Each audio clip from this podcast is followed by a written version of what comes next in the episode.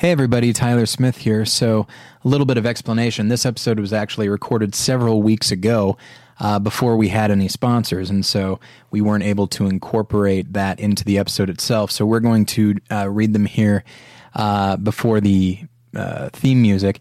And I would ask, uh, instead of skipping ahead, please listen to it. Uh, these people were nice enough to pay us to do this. So if you could just listen for the next minute, that would be great.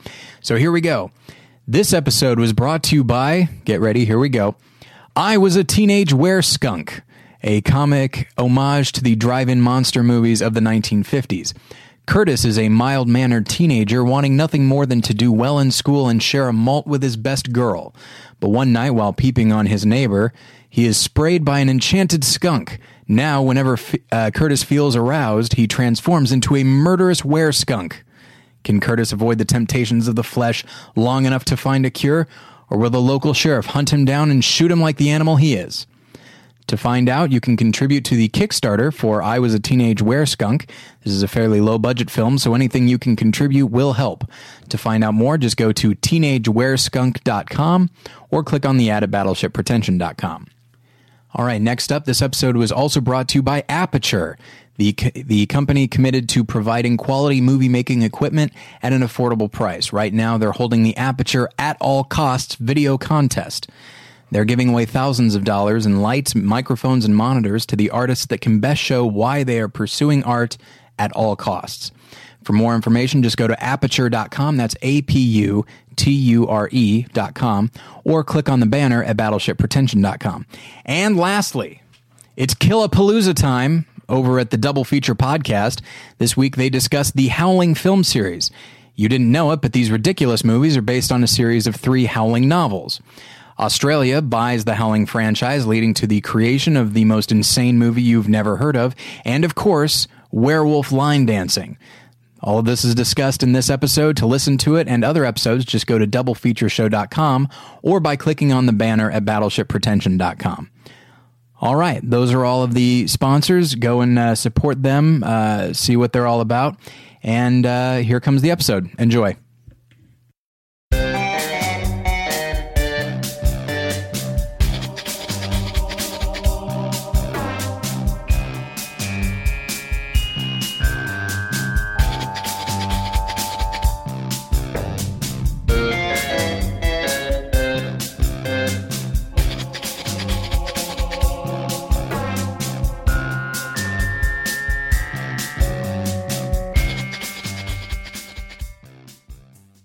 Hello and welcome aboard the Battleship Pretension. I am Tyler Smith. I'm David Bax. and thank you for listening. David. Yes. How you doing?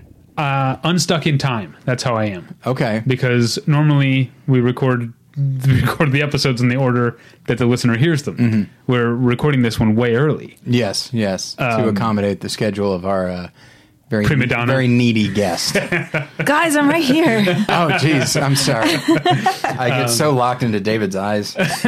Yes, but uh, that's how I that's how I'm doing, and I don't want to waste. Uh, we can't we can't bullshit about anything at the top anyway because it would all be expired uh, by the time the episode goes up. Yeah, we should your probably- mood could be completely different in a few weeks. Exactly. We should probably just get. Uh, I will put a pin in why this is our guest this week until Yeah. we get to that point. But let's go ahead and introduce our introduce our guest from LA Weekly. It's Amy Nicholson. Hi, everybody. How are you? I'm great.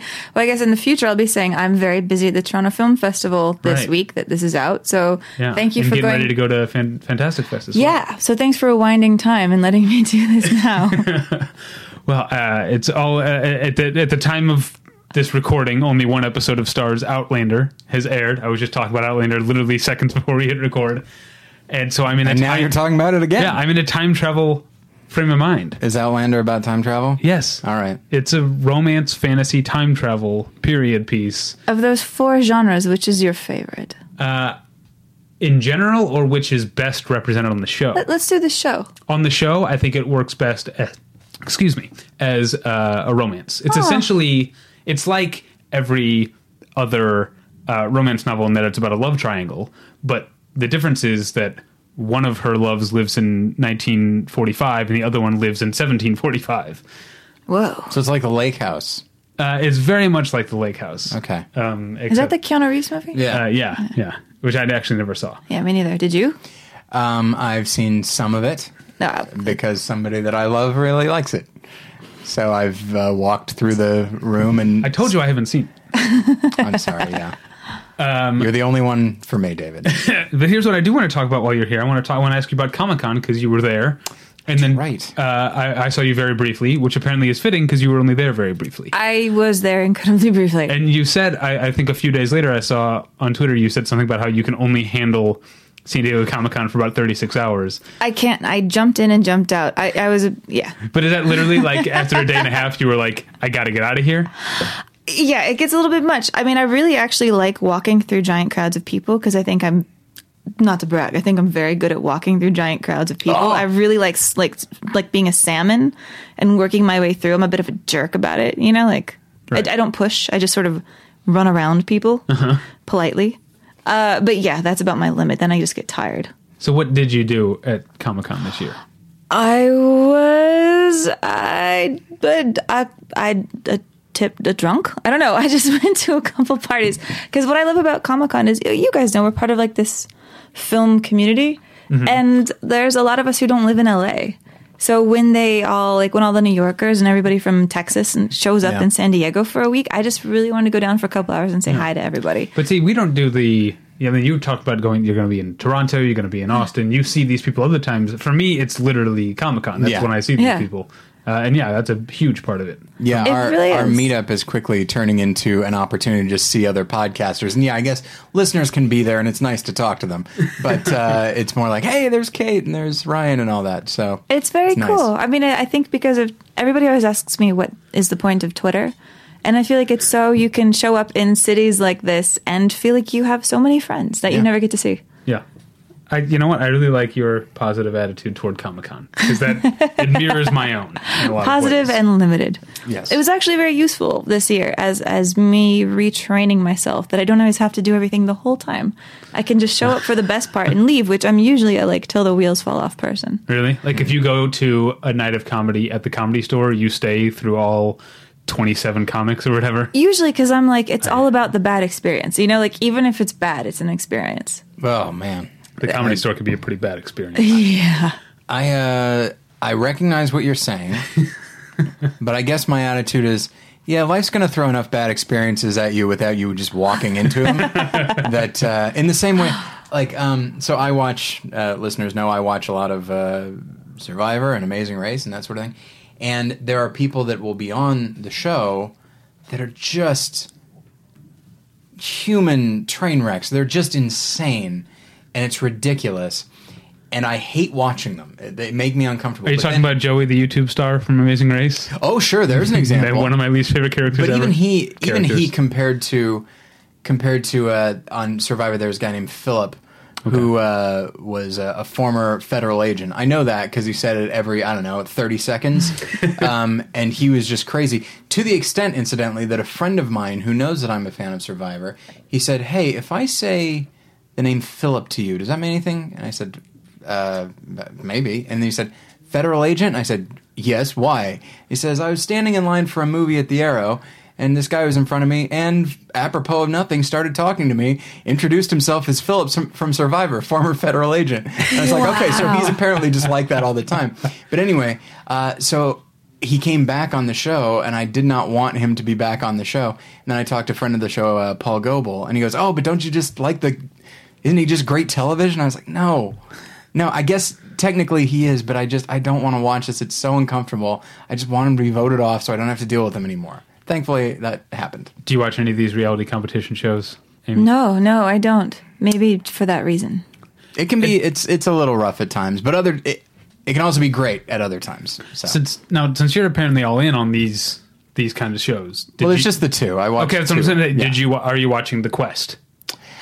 Uh, no, It looks uh, ridiculous. Our our friend. Have you heard uh, of The Quest, Amy? No, I'm so out of TV. I feel like a newborn baby. I never understand anything that's happening on TV. It's uh, the quest is essentially the producers of Amazing Race said, uh, "Our show is our show is flagging in popularity. You know what's popular is the Game of Thrones. Yeah. Can we make a version of our show that's like Game of Thrones? Yeah. So it's essentially I haven't watched it, but it's essentially LARP, LARPers, live action role players. Yeah. But every week they get voted out. Yeah, our, right? fri- Is our it- friend uh, Rob Cesternino, he covers it for his show, and so I, I would like to listen to one of his recaps to see if I would like it because it is on Hulu Plus, and so I'm curious because I'm always looking for stuff to just, sorry, not watch so much as have on while I'm working, and I don't want it to be like a real show. So something like this quest thing sounds pretty good for me if it's in fact good. I mean, if there's fake Vikings, that's awesome. Well, Exactly. apparently there's fake trolls. There's like Okay, I'm out. There are people who LARP as a troll. no, I think the lar- the larpers or whatever are all like the heroes or whatever, but then they have actors. Like I guess in the first episode, one of the guys gets like picked up and carried off into the woods by a troll. So they have an actor dressed. I didn't see this. I'm back in. Paul Goebel was telling me about it. Oh boy. Uh, so yeah, you're gonna watch. oh, they shouldn't have crossed that bridge. I should probably tell my mom that because my mom, you know, dresses as a hobbit. Like regularly? Well, she uh, she has a character. Her character is Eleanor, which is uh, Sam's daughter at the very end of Okay. the of the um, the Lord of the Rings. I feel like you might have buried the leap. I love that. Yeah, no, where she did she has a character. this? What do you mean? Well, Eleanor is mentioned in passing, like he comes back as a kid. The kid's name is Eleanor, and Mm-hmm. that my mother has chosen that that's who she is. So my mother's part of, you know, she's on like the OneRing.net. She's like on it all Oh, the okay. time. She has a lot of friends from there. Okay. it's one of her big. But things. where does she go to? Like, is she part of a guild? Does she go to Ren She, fairs? um, yeah, they do like trivia nights in San Antonio. She usually wins, um, according to her. She only loses when it gets too much about war because my mom's like a hardcore pacifist. So I think she skims a little bit over all the battle scenes. But yeah, she's like super into it. I mean, I, but the thing about my mother is it, you guys can see me in person. People who can't see me, like I'm blonde and relatively tall. My mother is even blonder than I am. She's like a white blonde, turquoise eyed kind of person. Which is more of like a Galadriel. Exactly. And when I told her, I was like, why are you a hobbit? You have the coloring to be an elf. And Yeah. she's like, oh, you know, I'm not tall enough. She's five six, And I just get on her case about it. I, I love this. Uh, um, Yeah, but she's not short enough to be a hobbit. That's if she's going by that. Exactly. I, I think she's got She could just be a human. There are humans in that world. I feel like she has some, I don't know, body dysmorphia. Boy, oh boy, is she going to listen to this? No. Oh, that's too bad because I've got. Or maybe. I don't know. say. I think she stalks me on the internet, but I'm not totally sure. She just Oh, doesn't talk about That's it. That's nice. I want to go to this trivia night. If I'm in San Antonio, I'm going to email you and I'm going to say, give me the details for this trivia night. You totally should, Do you but have you'll dress up? probably lose. You can. I might. David, what would you, what would you dress up as? Um, probably something from Buffy. Probably go with Spike from Buffy. But is it But like it's what, a what- Lord of it's the a Lord of the Rings. What are you Rings. talking yeah. about? Oh, I thought this is just in general, like what character. No, this no, is no. Lord of the Rings specific. In the world of Lord of the Specific. Rings. My I mother did not does not realize know that. much about the world besides Lord of the Rings. That Okay, this is so like which the Lord of the sum Rings total of character- her. Yeah. W- Uh, the um, Evangeline Lilly. Not what I not, who's expected. not in the books, right? Yeah. That's I was Oh, trying to pick see. someone who's not in the books. Okay, I thought you were picking uh, a way of saying that you won't show up um, because she's incredibly boring. no, I know what you meant, but I think she's. I'm currently. Uh, this is podcast is becoming all about television. I'm currently rewatching season one of Lost Okay. and loving it, but having seen the new Hobbit movie and now watching season one of Lost, she has come a long way. Evangeline Lilly.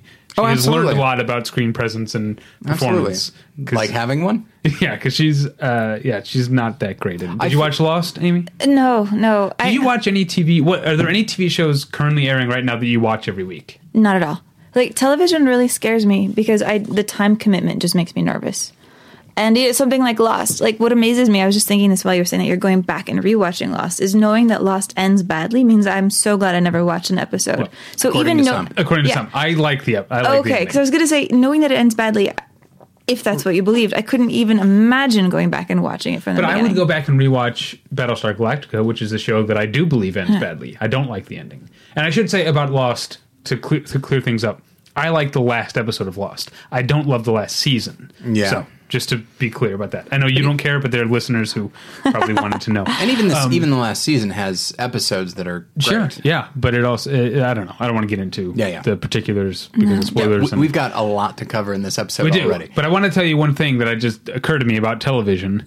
Um, that it's surprising that you don't watch television because since you started writing for LA Weekly, there are, there have been more. Te- there's been more television in the film section. There was a Pete Holmes write up. There was a Birthday Boys thing, which I started wa- watching yeah. because of that. And Oh, really? I love the Birthday Boys. I only know them because of their live shows, but Okay, I've seen some yeah, of their episodes because they're great people. Um, and you're not going to believe me, but I am still watching Gang Related every week because Really? you wrote up specifically the Korean actor. I can't remember his name Uh, yeah. Um, from the Fast and the Furious. I just forgot. Yeah, but Okay. yes. but he's on this show Gang Related, which uh, is I'm sorry, it's not very good. The show. I only saw the first two episodes. I'm still I, so watching I it every week. Yeah. I started watching it because of your write up. Oh no! And- I should be more careful. I still know I know this, but here's the thing, and this is something Words matter, Amy. I just wanted to talk to Han about karaoke bars in K Town. I just that's all I really wanted to do. Uh, but this is something I feel like has come up when you're on the podcast before. Um, I love Los Angeles. It's uh, I'm a, I'm nuts about it, and the fact that it's all this location photography is enough to bring me back every week to this pretty pretty dim-witted show. Ah, I'm sorry it's not better. I, you know, Cliff Curtis is amazing as the bad guy. Um, he has such a great face, and he he can play anything. It's weird. He's yeah, one of he's those often actors play, that often plays Hispanic gangsters, but uh, is Maori right? From- Maori, yeah. yeah. I think I saw a supercut once of every ethnicity Cliff Curtis has ever played. Slate ran it, and it's fascinating. They go, it's like ten. Uh, he's like uh, an Anthony Quinn, John Turturro, Ben Kingsley in that Yeah. category of yeah. So Okay. and so Whale Rider is the only time he's actually played his actual nationality. I wasn't guess. he in? Was he in Boy, or was he involved in that? I'd Uh, be surprised if they made a film with Maori people and didn't cast him in it. And is he? No, he's not in. There's that Maori vampire movie that's coming out eventually, but I don't think he's Oh. in that. I don't know about that. one. Sounds neat. Or it's well, it's like there's some Maori actors in it, but it's uh, it's really good. It's by the people who did. Oh wow, I'm terrible because this is a TV show. Uh, the uh, Conchords, Fight of the Oh, Conchords. Conchord, sure, yeah. sure. Excuse me. Um, well, let's uh, let's get into it, shall we? Mm-hmm. The listeners might have noticed. Hold on, I do a little bit here. Amy. Sure, that Amy doesn't know a lot about TV, so she must be here for something else. no, the listeners might have noticed by looking down at their uh, MP3 player or, or or whatever they're using to listen to. They're streaming on their phone or their iPad or Straight from the website, tablet. apparently. A bunch yeah, of them. A lot of people listen straight from the website. You may have noticed the number uh, of this episode. This episodes have brief titles, um, but we uh, signify them mostly by number. Mm-hmm. And the number of this episode is 390. And longtime listeners will know any episode in which the number in the title ends with either a zero or a five, and yet is not divisible by 50, is a profile episode. It's a, it's a thing. That's to do. Did you did you not complicated. see me tap my ear just now? No, I don't know what that means. Tweaked. Um, yeah, well, uh, I'll get into tweak. I was like, yeah, I saw you tap your ear, and I was like, that's weird. Earbuds.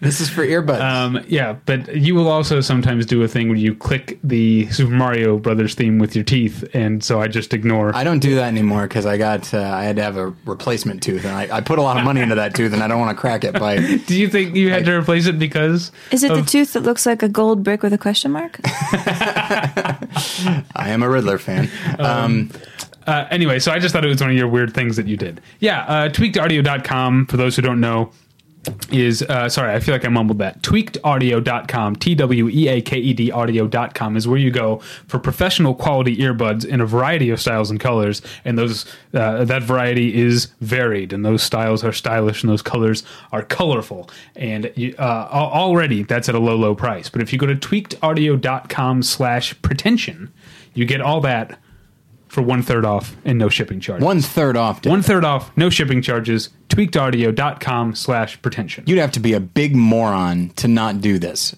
What are you, some kind of moron? Okay, I feel like that was good. Uh, now back to what I was saying. Uh, zero five fifty. You know the number. It's a it's a profile episode, and uh, we're very lucky to have Amy here. Um, because Amy uh, has recently published uh, a, a tome, right? Uh, I'm trying to think of other synonyms for book. Um, a Libra? there you go. Uh, about the the work and career of one Tom Cruise. So we are going to talk about that. Yes, not self-same any other Tom Cruise, but the one. just the one. There's It's like, other, it's like the One Ring. there are probably other Tom Cruises. His dad was a Tom Cruise. Oh, how about that? There you go. He's Is- actually Thomas Cruise Mapother the fourth. So there I'm were sorry, what was that? Thomas Cruise Mapother the fourth. Is that how you Oh, say it? Mapother, that's right. Oh. I'm yes. guessing. I'm not. I really always said sure. it was Mapother. possibly. Whenever I said, well, we were talking about Lost and William. Is it Mapother? That's I what don't he know. says it. His his uh, cousin. I don't. Yeah, I, I don't know how he says it, but whenever he would show, he would played Ethan on Yeah. Lost, and I would always in my head think it was Mapother, but maybe Yeah. it's I've never Not heard it Mapother. pronounced aloud, but I'm pretty sure the fourth part is pronounced fourth. Okay. as long as so you have three of the four parts. Yeah, Um, are definitely right. There is, by the way, there's a band called Comtrues. I've heard of that. Um, yeah. It's not bad. It's, it, I guess it's kind of electronic music. Ah, that. Yeah, It's okay. the kids Uh, like it. exactly. It's the stuff the kids like. Um, so we're not going to do uh, this chronologically like we usually do. We're just going to talk about uh, Tom Cruise in general. Uh, so I want to start by asking you why why Tom Cruise? Yeah, that's, that's Sure. That's, that's at the front of my brain. Yeah, well, the weird answer is I didn't pick it. Uh, what happened is I wrote a somewhat mixed review of Jack Reacher back when it came out. Mixed because I really love the Jack Reacher series, and I was super emotionally attached to the idea that if this ever got turned into a movie, it should star Michael Shannon. My memory to sorry to interrupt you so quickly of you because you were on the podcast, maybe even the first time you were on the podcast, first or second time on this podcast was right after Really? Jack Reacher came out, and Yeah. you and I both I thought liked it a lot. I liked it, but what I I liked the movie, but I kind of just said some stuff about Tom Cruise in the middle. Like the thing is, Tom Cruise doesn't have to really act; he just shows up and he's Tom Cruise. He's a star. He's not a performer. Blah blah blah. And so I wrote this stuff, kind of I think dismissing him. Mm-hmm. Uh, complimenting him as a movie star, but dismissing him as a talent. And then a couple months or a couple weeks later, I got an email out of the blue from the French who had read that review. I think because Karina Longworth, who had read uh, was To, it uh, Sarkozy? Which uh, Cahiers du Cinéma, yeah. Oh, okay. Um, they're the snobby people who came up with the word auteur, auteur Right. theory. Oh. And, um, oh, I think people who listen to this show, I I, I imagine they know that. oh, just good because I feel like I have to say that all the time. And then people are like, what's auteur theory? And I'm like, all right, Well, you never mind. They're the. French. Yeah. Yeah. but, uh, yeah, uh, Karina Longworth who had written two books for them in the series. She wrote the Al Pacino book, which is great because it ends with a chapter on Jack and Jill, the Adam Sandler film, and really owns it because it's about Al Pacino playing a character named Al Pacino. It's a masterful book. And her newer one is on uh, Meryl Streep, which is also just amazing. It talks about her as like a feminist actress under the scenes of her performances. It's a really great reading. Anyways, I'll I could blather about her forever because I love her books. But um, she pointed them to my review, and so out of the blue, I got this email from them being like, "Do you want to write a book about Tom Cruise?" And you have to say yes, of course. Like, is the answer no? Like, no. The answer would never be no. But I thought I would be writing a book that was kind of like my review. Like, how does somebody who isn't the greatest actor wield his power to become a global, huge action or huge star? Like, I thought I would be doing a book about branding. Mm-hmm. And then I, you know, so I pitched them a book about branding. You know, that was really the theme of it, like self branding, like the guy who did it first, really. I feel like in our modern era. And then uh, set about researching the book and realized I'm an idiot and that the book was completely wrong. And I take back everything I said about him in my Jack Reacher review and that he's actually the opposite. I think he's one of the greatest actors we have whose talent has always been dwarfed by the fact that he's a movie star. And we've never really seen him for what he brings to the screen. Every time we think we do, we forget. You know, we're like, oh yeah, Born on the Fourth of July was great. Yeah. And then again, we're just like, well, Tom Cruise, he's just the guy from Cocktail, and and so it's a book really about that. And and I'm glad. Um, I'm glad that I uh, uncharacteristically didn't interrupt you and let you finish because normally I interrupt. Um, because as soon as you said branding, I bristled because I feel like uh, I feel like even even if you don't like Tom Cruise, I don't think you can say that he chooses roles based on a brand. Like he seems to really want to try and make the best movie he can every time he goes out. There- Exactly. There is an argument to be made, though. And by the way, if there's anybody who branded their life, it's Arnold Schwarzenegger. But, um, and I don't even say that facetiously. Like, if you look at his entire life, it's it, it's a tremendous success story. But it's also like, okay, I've done this, and that's only going to take me so far. Now I got to do this next thing. Anyway, that's neither here nor there. Um, it is interesting that That'll there are episode four ten. What was that? Episode four ten. No question about it. We'll have an, Arnold ex- an Arnold Schwarzenegger. Whoever the French choose to write a book about Arnold Schwarzenegger, we'll have them on. But um, but yeah, and so uh, there are definite phases to Tom Cruise's career, and they do seem to be a function of like a conscious choice that he has made. Because I have to assume he's probably not handled much by his managers. I think he probably may, calls the shots. Uh, and so like clearly it's like all right i've i have gotten my oscar nominations i have proved my cred by working with a pt anderson and a and a stanley kubrick all in the same year it's action time and just decided to do that and then of course i think he does tremendous at that but then once he's been doing that for a while he seems to this is all based just on my observation over the years. He seemed to think, okay, people kind of know what to expect, so I'm just gonna I'm just gonna put this makeup on in Trop- Tropic Thunder and do this crazy ass performance, and then go and do these other things, and then go back to action. I want to remind people that I can do weird things and have fun, uh, but then I'm gonna go back to action and just so it's not branding, but I think there's a very there's a deliberate nature to the choices of his career. But it, you can speak more. Yeah. Do you think it's that self conscious? I would, but I would think all the motivations are actually completely different. I, Okay. Yeah. It's weird. I have to kind of confess that I didn't watch a lot of Tom Cruise movies before I started this book. you know, I I think the Tom Cruise movies I'd seen most in my life were, and this is embarrassing, but Legend and Interview with the Vampire. Oh wow. Yeah. I don't like either one of those movies. Do you like those movies? you know, Legend, I've rewatched that because that was my favorite movie when I was a kid. I think I'd watched, I loved unicorns, and so I watched it nonstop when I was little. It's uh, it's this is off topic already, but it's weird that you th- like we think of kids as wanting stuff like SpongeBob SquarePants. It's like Yeah. constant like barrage, but kids love Legend and Dark Crystal, which are painfully dull movies in my opinion. It's true, and we like the darkness. Those, both of those movies are pretty bleak. There's real gore in them. There's a scene in mm-hmm. Legend that I'll just never forget. You know, where they pan over like a chest of somebody who's been like flayed. Right. You're like, whoa, that just gave me nightmares when I was a kid. I think Interview with the Vampire holds up in every time Tom Cruise is on the screen. Every time Brad Pitt is on the screen, the movie's terrible. But like he is amazing, and I have a whole theory about that. Actually, what about Antonio Banderas? Or is that your next? he one? gives it a jolt of light. Yeah, like I, I'm. I haven't always been the biggest Antonio Banderas fan, but compared to Brad Pitt, like anybody's interesting in that movie. Which I I ended up making the controversial choice, even though it's not the best film, to give Interview with a Vampire a whole chapter in my book because the way that the book is structured actually is you pick. um 10 signature roles of Tom Cruise's and you structure it like that. So it's really not a biography, which I like because I feel Right. like the Tom Cruise biography, the salacious, like his wives and his religion thing has been done so much that this book, what was so fun about writing it is that you're just forgetting all of that. I think I made a dare with myself at the beginning to see, well, what if I didn't talk about Scientology at all? Uh-huh. And then I realized if I didn't talk about it at all, I was leaving myself open for people being like, this book is stupid. She never mentioned Scientology. So I was like, okay, I'll mention it once. but, but I feel like in we know that did you stuff. mention? Uh. I mentioned it in War of the Worlds Hmm. because there's a bit where he took some heat after uh, 9/11 Mm-hmm. for um, for like starting a campaign to where the Scientology Church helped cleanse toxins from firefighters' uh, bodies who were there at uh, Ground 0 Mm-hmm. And then it was also an opening and a sidebar to talk about how every time he does a sci-fi film, people use that as an opening to be like, "Wait, wait, wait! But do you believe in aliens because of Scientology?" And how that's the weird trick of him trying to every time he like kind of the way that you see happen with Will Smith and his recent stuff too. People are always parsing what they do to look for evidences of their religion. yeah.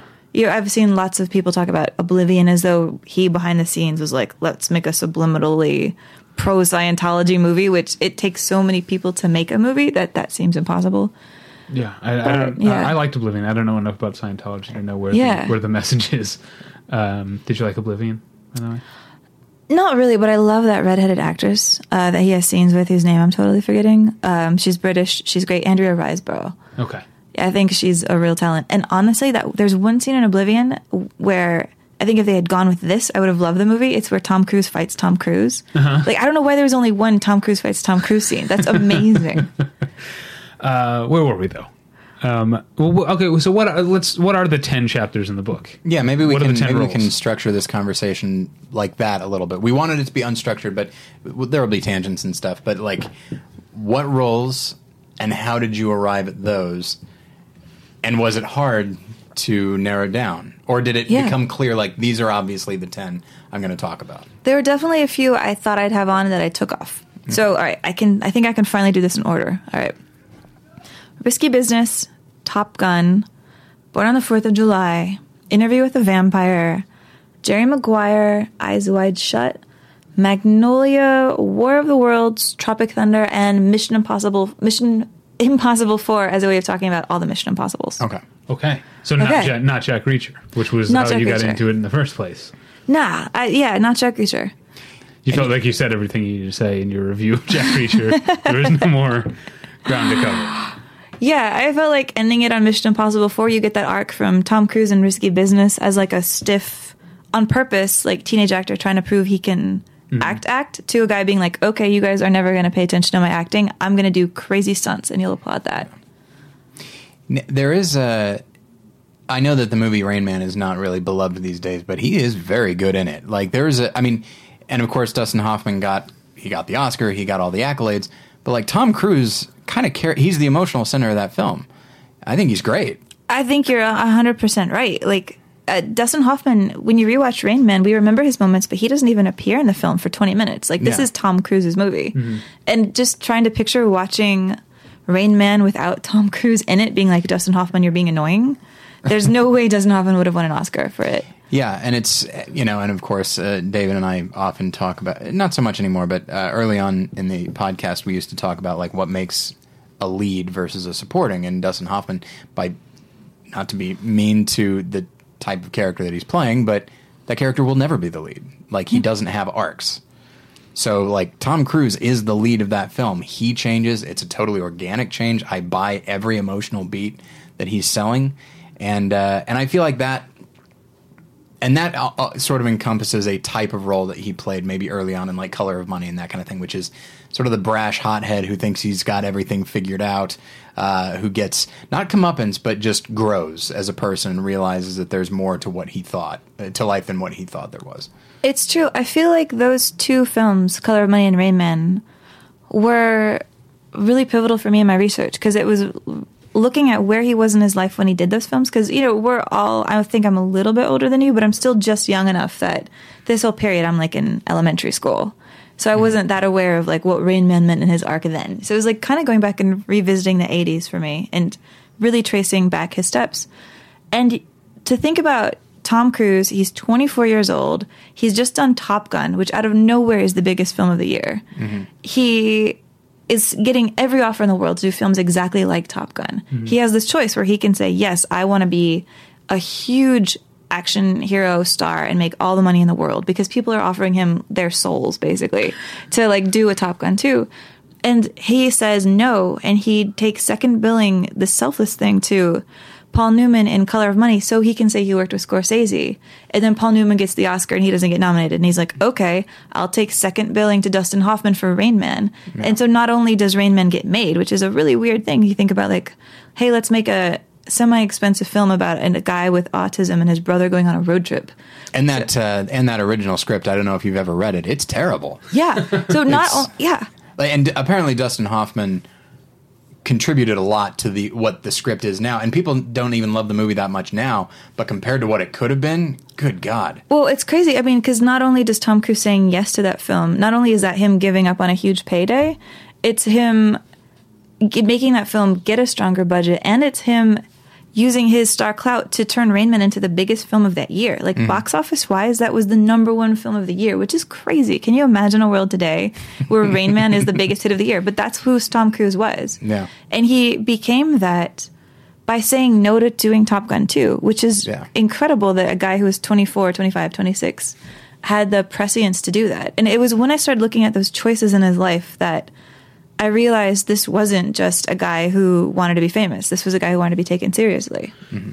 Did he, at the time, get credit for that? The way that a Leonardo DiCaprio or Johnny Depp would later get credit for that? Not really. That's kind of upsetting. it's pretty upsetting. I, I think Top Gun, you know, to go back in time and think about what Top Gun was to people in 1986, this is all the movie critics of that age were of an era where they had grown up hating the Vietnam War.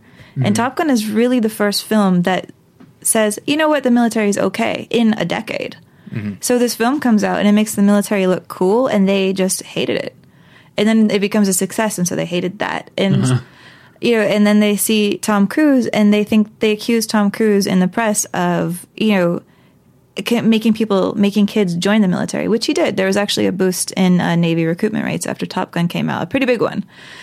And so they yeah they just thought of his planes and and shininess and they weren't going to take him seriously for a while i think he had to do i think what's interesting is the movie that made people really take him seriously then had to be born on the fourth of july an anti-war film Yeah. like he's Yeah, saying very much the guys i'm sorry i'm sorry i'm sorry look i don't think war's cool Yeah, Um, it's. Uh, I've been watching a lot of uh, old Siskel and Ebert episodes, and uh, and it's interesting. It's it's always fascinating when it, when a movie or an actor or a filmmaker or whatever when they arrive on the scene and then you watch critics' response at the time. It's hard to believe that there was a time when, for example, like Goodfellas or Pulp Fiction or Fargo, um, kind of game changers. I mean, people already knew Scorsese was great, of course, but like there was a time when those didn't exist, and there was a time when when people just when critics would just go see it like they saw all the other movies, and then all of a sudden like it changes the way they see they they see movies, and so why so I, I watched them kind of talk about Color of Money and then Rain Man and saying like oh, this guy Tom Cruise he's he's pretty good, but it again it wasn't until Born on the Fourth of July that they said he deserves Best Actor. Uh, this is an amazing performance, and I understand because of the nature of the performance that it will get more press. But that's the thing is I I've been a defender of Tom Cruise for a long time, even in movies like Color of Money and and Rain Man. And I'm not a big fan of Top Gun in general. Uh, not because of the military thing, but because I just find it t- tremendously uh, uninteresting uh, for reasons I can't even put my finger on. Uh, Uh, I'll change your mind. It's okay. I have no doubt of that. I, yeah, yeah, absolutely. no, you know I'm- more about it than I do. I'm glad you brought up Ebert because actually I went through and you know you reread everybody's old reviews, which I think is great for us as critics to be like, hey, people can be wrong or people can be dismissive. And almost everybody dismissed Tom Cruise, but Roger Ebert was the first critic who got him right from Risky Business on, which mm-hmm. was striking. He said that you actually in Risky Business, almost every review barely even mentioned Tom Cruise because the real star of that film was the director, who was this young talent, and everybody's like, "This director's going places." And the director was great, but he only actually made one other film. Like, it was Tom Cruise ended up being a success, which nobody would have guessed. But so instead of just ignoring the fact that Tom Cruise was even in the movie and treating him like a prop, Roger Ebert was the first person who said, "You know, this kid Tom Cruise, you know, says." A whole world by what he says, by what he doesn't say. He picked mm-hmm. up on what Tom Cruise was doing, which is being an incredibly passive actor Yeah. and not being like this loud, noisy 80s teen. And when I read that, I was like, wow, that's a pressure on me to notice the next Tom Cruise like Roger Ebert did because nobody else did, and he nailed it. And it's it's interesting uh, to the extent that even there's a in the Siskel and Ebert review of A Few Good Men, neither neither of them really liked the movie, but both of them say like, in spite of the movie not being very good, which a lot of people really like the film, I think it's pretty good, but um, they're like, even though the movie's not that good, boy, that Tom Cruise, like they just they they always singled him out. Yeah, I think that became one of my maxims during the book. Is there may be mediocre Tom Cruise films, but there are no mediocre Tom Cruise performances. Um, how do you? It's, you mentioned us uh, as, as critics, and I, I'm flattered that you would consider us uh, anything like what you do. But um, I, I've talked on the show before about how I, uh, when I write uh, reviews of movies, I particularly, just me particularly, I have a hard time writing about performance. It's something that it, I just have a hard time putting into words how I feel about a performance. I can write much more about plenty of other aspects. And so, with that difficulty going in, uh, Tom Cruise in particular, there's something. There's something especially ineffable, I think, about what he does on screen. How do you describe his performance style? You know, the first thing I noticed about Tom Cruise is his eye contact. Like when you watch Top Gun again, which I hope you will, Sure. I think the whole secret to getting what's happening in that film is his eye contact.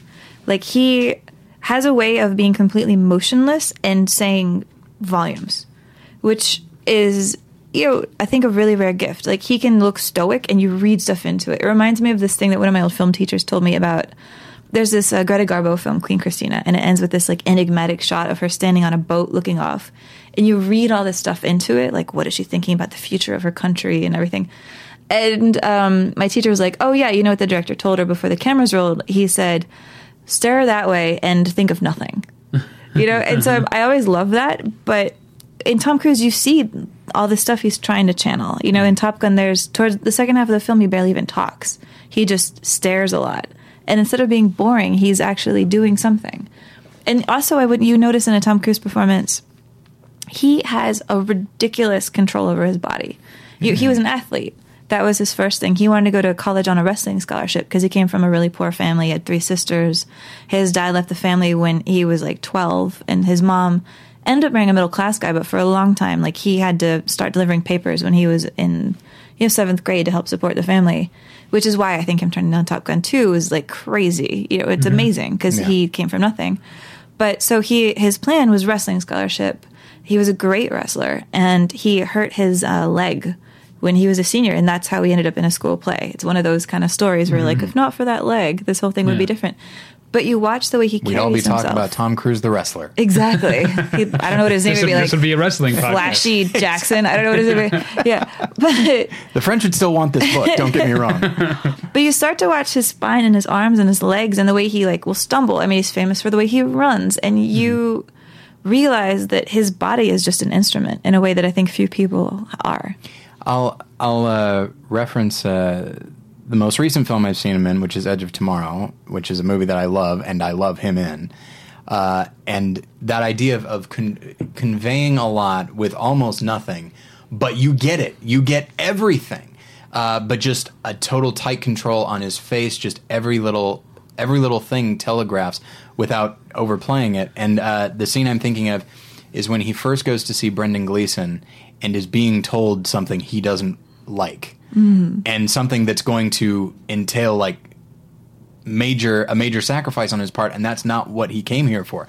And so you just see him like you just see him you see the gears moving in his head. You see a slight smile because that's the resting state for the character because he's a publicity guy uh, or a PR, a PR guy. And so just to see him just quietly listening but you know in his head he's just screaming and thinking how do i get out of this?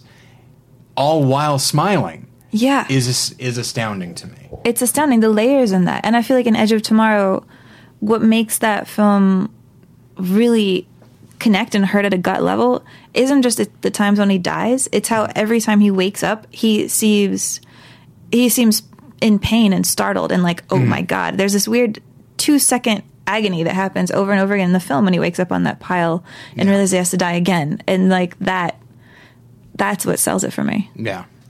And of course he moves like a like a looney tune. It's amazing. Yeah. Oh, and that and his his capacity for comedy in that film especially is astounding. Like the moment when he during training during training where he breaks his back and he says I can't feel anything except my lips and then he just does this little lip thing. it's hilarious. Um, listeners again, if you haven't seen the film go and watch it. It's it deserved to do better than it did. It did. It shouldn't have been so expensive. Then Yeah. it would look like a better hit. Yeah. Uh, but well, I want to say I, I, I, I'm going to keep bringing it back to Jack Reacher because I like that movie so much. uh, but um, speaking of the physical thing, as much as I, I'm a big Christopher McQuarrie fan, and I love I love the dialogue in Jack Reacher, but so many parts of that movie could be a silent film. I think because uh, because of what he's doing. You know, the, I think of the fight with him and uh, is it Jai Courtney? Jay Yeah. Courtney? I don't know how you say that guy's name. Yeah. Uh, a- at the end. Um, I don't remember if they talked to each other or not during that. That's not important. God, they might even not have. I'm trying to think myself. Yeah. Uh, but uh, it, the there's a that fight scene is not just checking off. Okay, he has to fight this bad guy before he goes on to Werner Herzog. It's a little story in itself, and he tells it. Both those two actors together tell it with their with their bodies.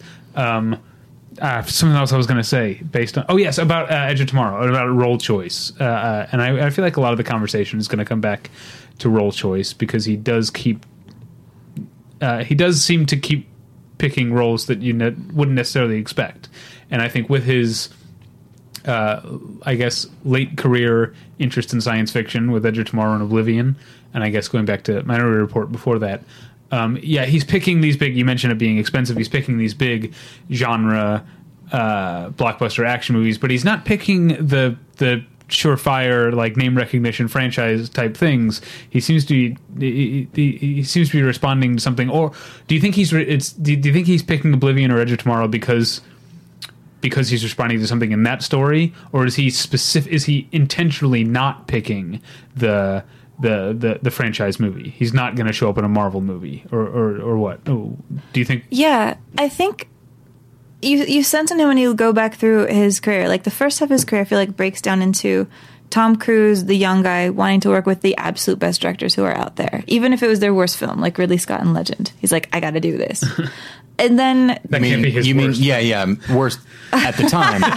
okay, where's at the time? Okay. Are you, Prom- you is this a Prometheus thing? I, would that's Oh, fine. oof. That's I, I never That's a saw bad one. I never saw a good year, but I would venture to say that is not a good film. it doesn't have a good reputation. Indeed. Fair enough. And then somewhere around the point when he says yes to like Magnolia and P.T. Anderson, right when he crosses off Kubrick, you know, the biggest lion on the list, you see him thinking, who is the next generation and how do I invest in them? And I have heard this story time and again because when you start doing a book on Tom Cruise, people just come out of the woodwork and they're like, oh man. You know, I heard this story about how so and so did this film that did great at Sundance, and he called them up and said, "Think of me if you if you come up with a good script and I could be in it. Think of me." And he would just offer that. That's how he got in Magnolia. He sees uh, Boogie Nights while he's in London working on Eyes Wide Shut, and he tracks down Paul Thomas Anderson. He's like, you know, keep me in mind. Come have a coffee. I've I've heard variations of that story time and again, and I think he thought. Hey, this Joseph Kosinski kid, maybe he has something. I think Joseph Kosinski doesn't, but I think he wanted to give it a shot. You know? Man, Tom, I Tom Cruise sounds like the movie star I would like to be. Like if I were a movie star, I would like to think that I would be able to do that. Although it does seem, don't get me wrong, I feel like there's a tremendous humility in what he's doing, um, and I, I he feels like a very humble actor to me. Uh, but there is something to like, hey, think of me. I feel like the person maybe has no choice but to. Th- I think he's all they're thinking of at this point, and be like, "Oh, sure, maybe I'll work you in. if anything, maybe I'll start with the Do- Tom Cruise part and work my way out." Uh, I feel like it probably. I think once you plant that seed, it sprouts pretty quick. Yeah, exactly. And it's, I mean, this late period of sci fi films, I'm a little frustrated with it because I feel like he's in this pursuit of the big box office blockbuster number, you know, and that's never quite been his game. But he's still doing it. Uh, like I mean, you yeah. mentioned like yeah, uh, early in his career he was going for these established names, but now he's worked three times by my count, if not more, with Christopher McQuarrie, Yeah, who is not like you, I think there are examples. I won't name any names because I can't remember all the names of there are a a list stars who have their writers that they, that they like, maybe because they know how to control them or they know how to. They know how Yeah. to but Christian McQuarrie is an idiosyncratic voice mm-hmm. that Tom Cruise seems to respond to and want to work with over and over again. So I think, I think that's selling. I think what you just said is kind of selling him short. He's not just going for some sort of blockbuster because he's still doing it with with a Christian McQuarrie movie. It's true, although I have to admit, in the back of my head, and this is no diss on Christian McQu- McQuarrie, I w- wonder if part of the reason why he's been working with him so much is it seems to be like a symptom of his post 2005 meltdown, where he's like, okay, okay, okay, maybe the world hates me, and I just want to work with people I trust. Mm-hmm. And I uh-huh. kind of want to see him push himself with somebody new. Not that Christopher McQuarrie is bad. It's nothing against him. I just think Tom Cruise does really well when he works with somebody that maybe scares him a little.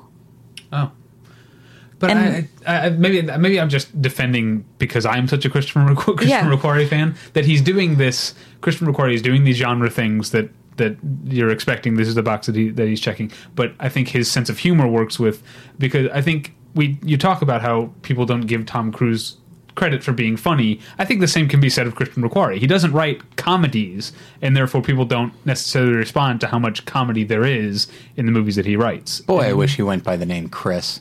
That's too many damn syllables. But uh, I, I don't know if, that, if that's a pet theory that I'm working on just because I like Christopher McQuarrie so much and I want it to be true. Man, I hope the French are listening. Well, no, I think we can both be right on this. I think you can see that they work well together, and I don't disagree. I just want to see him. I, I keep saying over and over again, my dream is just for him to say to the Coen Brothers or Tarantino, whatever you want, just do it. Like somebody who's um, who's of his level, you know, in a way, in the directing world, and let them shape him. You know, nobody, nobody, because at this point, I think he can push a Kosinski around without even wanting to push them around. Like you said, like build it around him. I want to see somebody who's like who pushes him in a way that he's not expecting. I'm, I hadn't thought of Quentin Tarantino, but that would be. Wouldn't that be I, I- I mentioned Leonardo DiCaprio before. That's how we got the best, in my opinion, Leonardo DiCaprio performance of all time. Yeah. Pretty- is him pretty working with. Tarantino. Well, and also, um, this doesn't mean as much as it used to, but I always thought that Tom Cruise would be good, and uh, I'd like to see him do Mamet. I feel like him doing David Mamet would be pretty amazing. I could see that the dialogue really working out. Yeah, Ca- like can you imagine if if I I know he's not much of a s- not really a stage actor, uh, but like if they did a Glengarry Glen Ross, he could play a Roma remarkably well. And that- Aroma. a Ricky Roma, pardon me. Uh, it- but he can play a Roma. You can just see it on the screen. it just co- it's just coming off. Uh, but also in American Buffalo, he would be be a great teach. But you look at all, or look at any part that Alec Baldwin has played in a David Mamet film, and he could play he could play that and characters like that, and I think he would do wonderful. Uh, which which speaks to something else. There are some actors who cannot play certain types of dialogue. Tom Cruise, to my knowledge, has played and can play every kind of dialogue I've uh, that I've heard. But do you think there are things because you mentioned, like you said, you want him to do these things? Do you think there are limitations he places on himself? There are, th- are there things that he doesn't want to do that you wish he would? I think I would have said about his career 10 years ago, no. And I think today I would say he's. He, I think he has this perception that he needs to crawl back into the audience's favor because everybody, I think, is still believing that he ruined his career a little bit or at least dented it, which I think is not true. But I think he thinks it's true, and I find that frustrating because I, you don't sense in his career choices anymore the personal strength and the personal like this is what I want to do for myself. Choices of the guy who decided to do Rain Man and Color of Money. I feel like he's playing it just a little too safe. And and I it's it's he's not the actor I think he should be. I think there is an argument to be made for him being kind of out of favor with people because when you think about it, the biggest moneymakers of his of the last 10 years are Mission Impossible films. Like anytime he goes back to what people know and what people feel safe in, that's when he makes his money. When he gets away from that, does Knight and Day, does Oblivion, the movies do well, but they don't they're not they don't do Mission Impossible well. It's true, but the one thing all of those movies have in common is they're sort of popcorn movies. Mm-hmm. You like imagine him doing a Magnolia. Oh yeah. Like that's what that's I think he needs to do something like that because I think we're forgetting that he can act. I think he's been so determined to prove that he can sell tickets with, you know, varying degrees of success and frustration that we're forgetting the core of him, which is that he's really talented. Yeah. Uh, so let's. Uh, obviously, we, we don't have time to go through all 10 performances that you talk about, but one thing that always fascinates me is his decision to do Tropic Thunder. Um, I have a problem with it, not on his part. He's doing great work. I just don't think he should have been cast because in the end, a character, a character that is by himself funny, we are now being distracted by who's playing him rather than the character himself, and that always bothered me. But did you know who he was when you first saw the movie? Because I didn't. Yes, I did. knew I did not. Yeah. But I didn't know he was in it going into the film. But then immediately I was like, "Oh, that's Tom Cruise. Hey, that's interesting." And then that's all I knew the whole time. But that's you have a talent like you can always tell whose voice it is in the car commercial, That which is- I never know. That is true. But but yeah, what we're it's- saying is you're exceptional. well, I you know when you it should comes go to to this. you should go to this trivia night in San Antonio. I'll just I'll dress as Gimli because I don't want anybody to know who I am. But um, but yeah, uh, and that's and you know what? Maybe there maybe it's that is. I mean, he is under a lot of makeup. He does not. He certainly doesn't look like himself to the extent that they even clearly put something on his hands. Yeah, that was the first thing he asked Ben Stiller for. He was like, I want this part, but I want to have big hands. Yeah, and it's a wonderful performance. Like completely uh, committed. Uh, it's just one of those things that it distracted me because now I'm la- I'm still laughing, but now I'm laughing at Tom Cruise dressed up like this saying this rather than the character is saying this. But that that But might that just But this gets back to your initial Yeah. thing in the Jack Reacher review that that he's always that, that you can never forget that Yeah. you're watching Tom Cruise. No matter how hard he's trying. I mean, I, I hear what you're saying because I think I have the same problem in Rock of Ages. Because Okay. that is so clearly Tom Cruise and he is so Mm-hmm. clearly miscast. But he is also so good in it, even though the rest of the movie is I hear he's bad. wonderful. Yeah, Yeah, so it, it's that weird push pull. You're you're always like aware of the fact that he's Evel Knievel pulling off a stunt Mm-hmm. that you didn't think he could. Because maybe that's the, maybe that's what we're parsing here is that performance wise he disappears in a role. It's just what we have in our head. We can't let him disappear, even though he if if he you showed that movie to somebody from Swaziland who'd never seen him before, they'd be like, "Great performer, no idea who that was." yeah, that's that's true. And it's I will say maybe maybe the issue is the makeup. If he was giving the exact same performance, but he looked like Tom Cruise and he was just an executive. Uh, Yeah.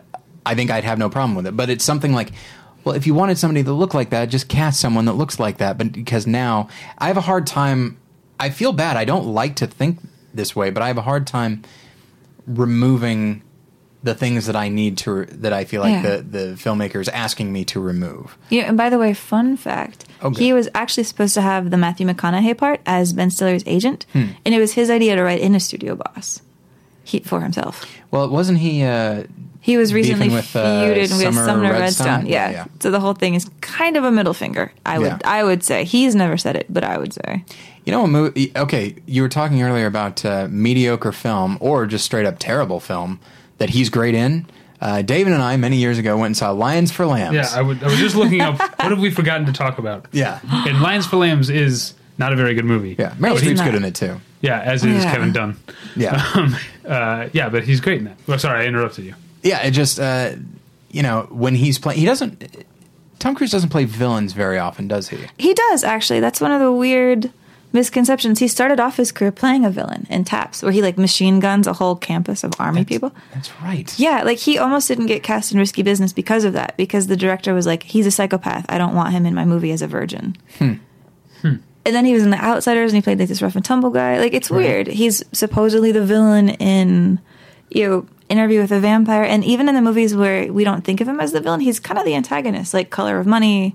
Yeah, Rain yeah. Man again, what cocktail? Even he like knocks up a girl and then like dumps her for a rich lady. I mean, it's great. He it's weird. I'm surprised you guys haven't gotten on my case yet. So I don't know why I'm throwing myself in the fire. but everybody tends to get mad at me that I didn't include Collateral because of that reason. They're like, it's Yeah. him playing a villain, and I'm like, well, he's done that, and I don't like that movie, and I don't know why. I know that's on me because everybody else likes Collateral. I also don't like that movie very Oh, much. thank God. I don't hate. I don't hate it. I like it a lot, and I think it's a good Los Angeles movie too. By the way, I like it for the Los Angeles parts, but Jesus, that movie drives me nuts. Yeah, I. Uh, yeah, I, I. But you can't put your finger on why. it feels I don't know, maybe too stiff. I just I like I, it was one of the movies I assumed I would include it actually. And then rewatching it thinking like, all right, yeah, collateral. Let me make sure I'm doing this. And within half an hour I was like, no. I No, think no. I uh, I think the main reason I don't like it is I, I feel I think it's Michael Mann going through the Michael Mann motions, and uh, I don't think he feels. I don't feel like he's particularly compelled to make the movie. I feel like if it weren't for the two lead performances, it would be even more. It would be completely forgettable because I think it's. Uh, yeah, I, feel, I guess it's Michael Mann on autopilot. I guess I feel it's like- kind of a lazy way to say it, but I think it's uh, Michael Mann in transition. You put together Public Enemies and The Insider, you get Collateral. Hi, It's- what if you really- hate Public Enemies? Which I, uh, which I, I don't, I don't hate it. There are things But, I like about it a lot. Listeners know that I absolutely love Public Enemies, to Right. where it made my top 10 movies of that year and caused me to redefine how I think about movies. Wow. Yeah, and I've talked about this before. But Yeah. Any movie with Marianne Cotillard automatically gets a letter grade off for me because I can't stand her. really? really? I don't know. Hang on, let me think. You know Um, what? Her her performance in uh, Inception is one of the things I like about it, What? and it's not a movie I like that much. I don't think Weird. there's uh, any things I liked about Inception. Um, Maybe I just like the way her character's written. did we have more to say about Collateral? Oh, uh, Or about well, him being sorry. a villain? Uh, of Lions that's for the- Lambs? And I would say uh, Taps. Okay, yes, Taps. I'll, I'll give you. But like all these other characters, they're just assholes. They're not antagonists that are like actually because they're our main character. The main character can still be a villain, but they're not an antagonist. Collateral's an antagonist, and I think Lions for Lambs is definitely an antagonist as well. And so, um, and it's and maybe it's Ooh, worth noting he's that I- definitely the antagonist in the other ones I mentioned too. I got to say that. I mean, him dying is supposed to be a happy moment in Interview with a Vampire, which is so tragic when you watch it. Oh yes, that's that's right. But is but he's not the worst one, right? Antonio Banderas is the worst one.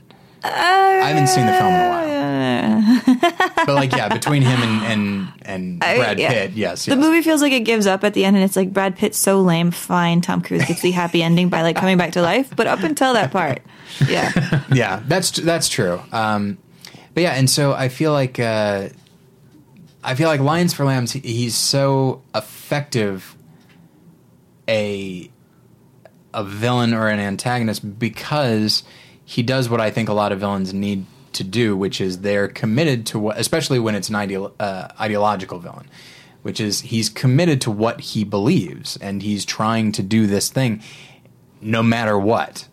And that's why when you watch it, I have a hard time even viewing him as a villain and viewing him more as just a guy with a point of view that I don't necessarily agree with. It's but true. that comes to him being that type of actor. And I'll even make the opposite argument, which is that we the stereotype is that Tom Cruise plays heroes, mm-hmm. and I think even his heroes are actually bad people or flawed. Mm-hmm. You- In Top Gun, the entire time he's just accused of being an unsafe, dangerous flyer, and then it's proven true.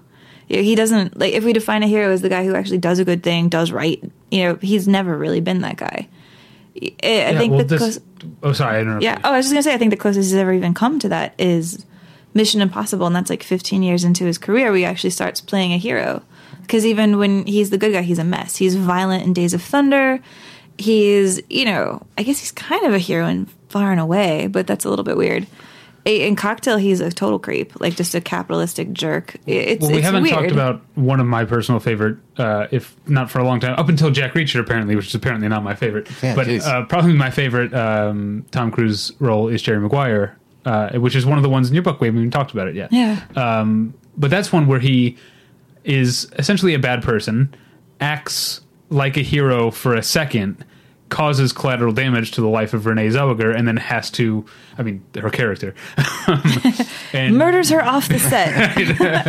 I haven't seen her in a while. um, and then has to uh, reckon with that for the rest of the movie, and doesn't always do a good job living up to his one moment of of goodness. There's a there's a lot about Jerry Maguire that is um, not very redeemable. That you kind of have to see him through Renee Zellweger's eyes. Uh, again, her character. I just forget her name. You have to take her eyes out of her head and then hold them up to your eyes. No. Oh, Jeez. Uh, Uh, anyway, what what do you say about Jerry Maguire in your book? Yeah, I think you're. I think you're really hitting on something because when Jerry Maguire came out, everybody was like, "Wow, it's the inverse of the Tom Cruise role. He's like the hero who's not the hero." And you're like, "Well, actually, that's who he's been the whole time. This hmm. is like actually the ultimate Tom Cruise role, the guy who is just everything's kicked up another level."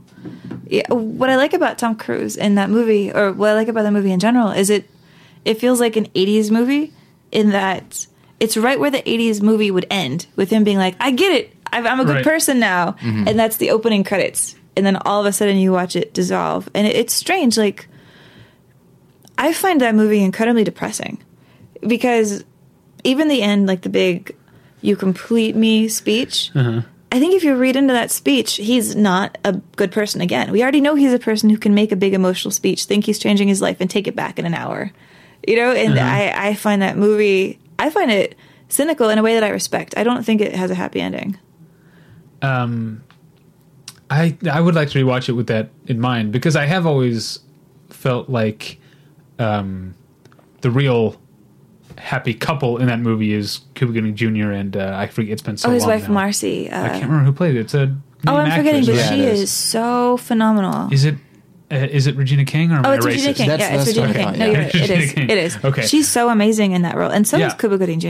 Uh, and I feel like maybe they're supposed to be the the model, Mm-hmm. and we're supposed to at the end of the movie, if not necessarily think, okay, that's the relationship they're going to have. Like, no, okay, at least they have this model to work toward. Yeah, there's that awkward dinner scene between the four of them where like Regina King and Cuba Gooding Jr. are just all over each other, and uh, Tom Cruise like awkwardly kisses Renee Zellweger's hand, and they're just aware that they'll never measure up to that. Yeah, I, I really want to rewatch this movie. Yeah, uh, what I love about that movie too is you know there's some scenes in it that I think don't work at all. Like I think to me my my least favorite second of Tom Cruise acting is actually in Jerry Maguire. It's where he's leaving his office for the you know after he gets fired and he goes, "What you guys think I'm gonna like freak out?" And he does this weird like Nicolas Cage full body contortion thing, and you're like, "That's not." That's not Tom Cruise, and that's not Jerry Maguire. Jerry Maguire would never lose control like that, and it's it doesn't work Uh, for me. I think it does work in that moment I don't know. It seems too because that's when he really is losing control. But Well, and does also- anybody lose control like that besides Jim Carrey? But is but is he losing control, or is the character himself making a choice to show like, well, this is how people flip out. This is what people look like when they flip out. So I will illustrate that with my behavior. And you see Yeah. people respond like, well, this is not a thing he does. And so also, he's making another big pitch. That's what gets Renee Zellweger to leave with him. Yeah. So maybe that's performative on Jerry Maguire's part, eh, as well as Tom Cruise's. or maybe I'm just being an apologist. Don't get me wrong. I, I get what you're saying. I Yeah. feel the same way about the uh, the fake orgasm scene and When Harry Met Sally. It's like that's a really good scene if you take it out of the film and Yeah. just see it, it on its own. This character That's- would never ever do this. It's No, been a while since I've seen the movie. right. That's that's not Tom Cruise, right? What was it? Oh, I'm sorry. Yeah, no, I'm sorry. No, but you're exactly right. Meg Ryan's character in the movie is so uptight up until then, and you're, then you're supposed to be like, no, she'd make a scene in a restaurant that almost no other woman would ever do. Yeah, and Yeah. the type of scene. I mean, come Yeah. on. Um, so let me okay. Let me throw this out there. How long have we been going? Oh, good. Just an hour. Well, I want to mention because I feel like we're on a good segue right now to talk about another movie we haven't mentioned yet, which is Vanilla Sky, a movie that I have always really liked and have always defended against people who don't like it. I don't know. How do you feel about Vanilla Sky?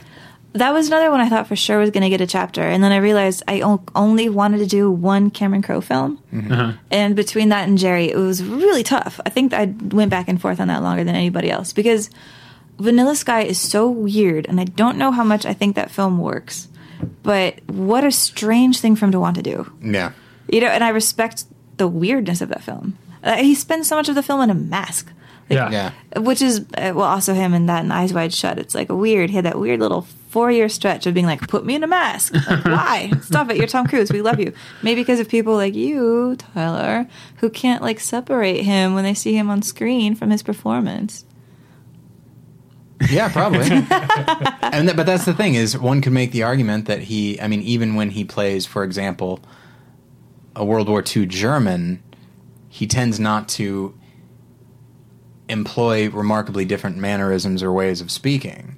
And so and that's fine. I like that. I like it, again, he's an actor and a movie star. And movie stars tend not to go too far in any in any direction. Not to like he has a wide emotional range, um, but he's not. Who were we talking about earlier? He's not uh, John Turturro or anything where he can play any nationality or anything like that. Oh, uh, um, and so Co- wait, who are we talking about? Cliff Curtis. Curtis, that's Cliff Curtis, yeah.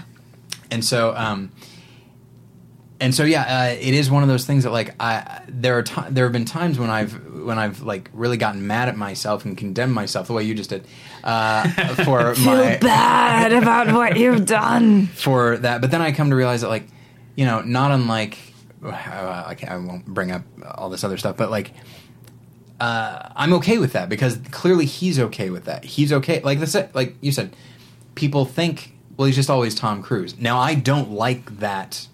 I don't like when people say that. They say it about Nicholson. They say it about a number of people. It's like, no, he's a different character.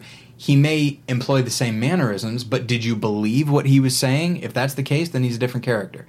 And so he's employing the same mannerisms and that sort of thing. Uh, but when when you layer on too much, even in a movie as heightened as Tropic Thunder, when you layer on too much, I feel like sometimes you're asking me to accept something that is that for some reason I can't accept. I have a hard time accepting Heath Ledger in the in the Dark Knight Really? for reasons I can't. uh, par- partially because Do you of his, always uh, do podcasts with this guy? Is he is he off his meds tonight? What's going on? partially because of his uh, vocal choices. Really? strange as that may sound.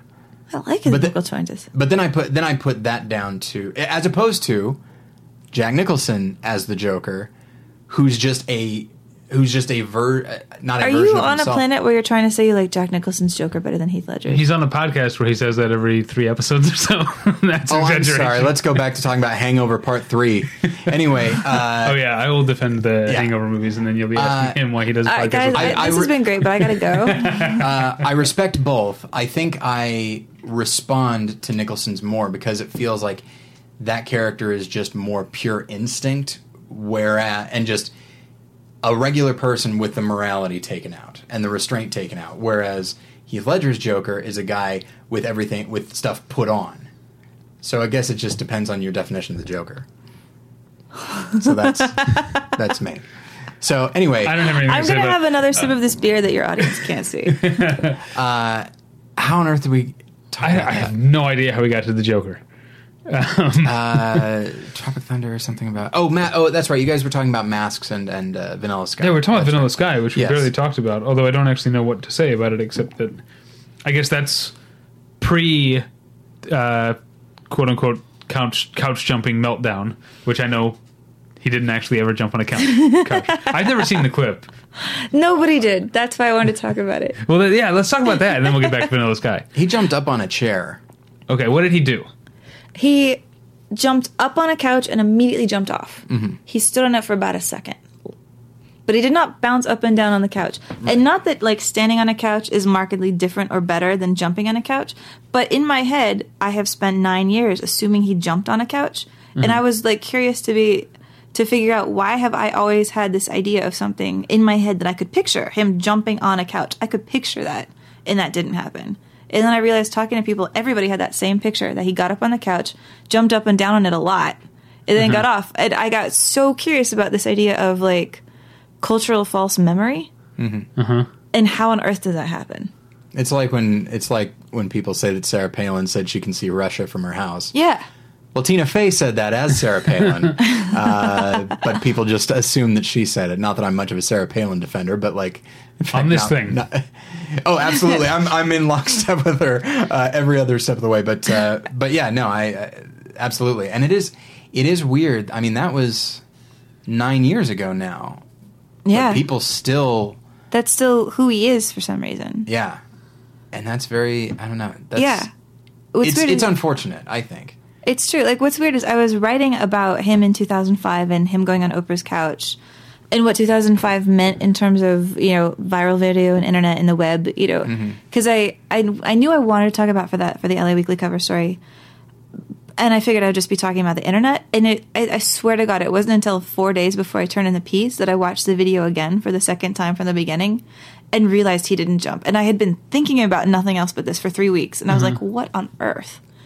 It, that, to me that's just like in a microcosm what writing this book was like is you just have an image in your head and all of a sudden you realize you're a moron and you want to figure out why you're a moron and that's what keeps that's what keeps everything interesting to me is realizing that i have a preconceived notion and i'm an idiot and how did i get that and how do i undo it I have a, I have uh, two questions. Uh, one about just the process of writing the book, uh, and then one about uh, Tom Cruise specifically. But so obviously, writing the book got you to see Tom Cruise in a different way. Did it get you to p- approach acting in a different way?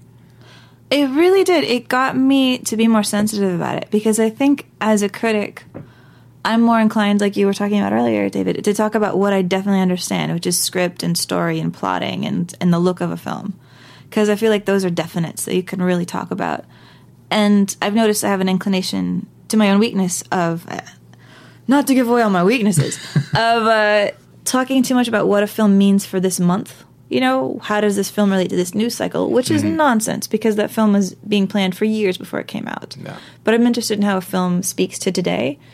And then doing this, you really realize the work an actor does. Because I feel like we're always trying to fight off some preconception every time we write a movie. Like we think like this is the director saying this, or this is the actor doing that, and none of that's ever really true. But I think this book for me was a reminder to not overlook all the pieces in the machine when I start figuring out about what I do really like about a film. If that makes any sense. Absolutely, and your answer actually provides a perfect transition to my second question. Okay, that's great. so years ago, uh, and I might still do it if I figure out how. Uh, somebody suggested I make a little uh, video essay about um, my views of Edward Norton because he's I'm afraid to ask what he- your views of Edward Norton are at this point. his, He was the best Joker. his, his, obs- his obsession with duality hmm. as an actor. I mean, it's he's pr- he almost has auteur tendencies as an actor. Look at it; it's I insane. am. I, like I am. Yeah. like not merely Primal Fear, but he's giving two different performances American History X. He was in Fight Club. Of course, it was only a matter of time before he played the Hulk. It's just, and, and I think there's even one or two others. It's just, oh, uh, the score. He'll give two perform. He gives two performances in the score, and it's just uh, astounding to me that he is just drawn to that. So ever since then, I started thinking about actors as auteurs because, of course, they choose the roles that, that they want. Um, and looking at at so many of the parts that Tom Cruise has played, uh, the art and, and this idea of talking about him as sometimes playing a villain, but he's still the main character. How does that work? Well, often he doesn't end as the villain. He grows, and he becomes sort of the good guy. I mean, that Color of Money, uh, Rain Man, and just a number of the uh, Jerry Maguire, Few Good Men. Um, and I feel like I wonder if whether he knows it or not, that's almost how that's almost like his career, not his career in microcosm. That is how he wants people to view his career. Like people see him just as they do every other movie star, is like brash and arrogant and all of these things. But if you look over the course of the film, you see something actually redeemable about it, which seems to be, as as you've said, this idea of like, well, you don't, you're not going to take me seriously anyway. So I'm going to go and do this thing, and maybe you'll appreciate me in this way. And so, um, like the idea of looking at the the not the not the artifice, but seeing people seeing the surface first, judging based on that, but then going deeper and seeing what's actually there. Um, so that's uh, I guess that's less a question as more just uh, something that I was thinking about. No, I think you're hitting on a weird idea, which I think is true, that Tom Cruise is somehow both the biggest movie star in the world of the last three decades Mm-hmm. and also an underdog. Yeah, It, these two things fit together in a way that doesn't make sense, but it's the truth.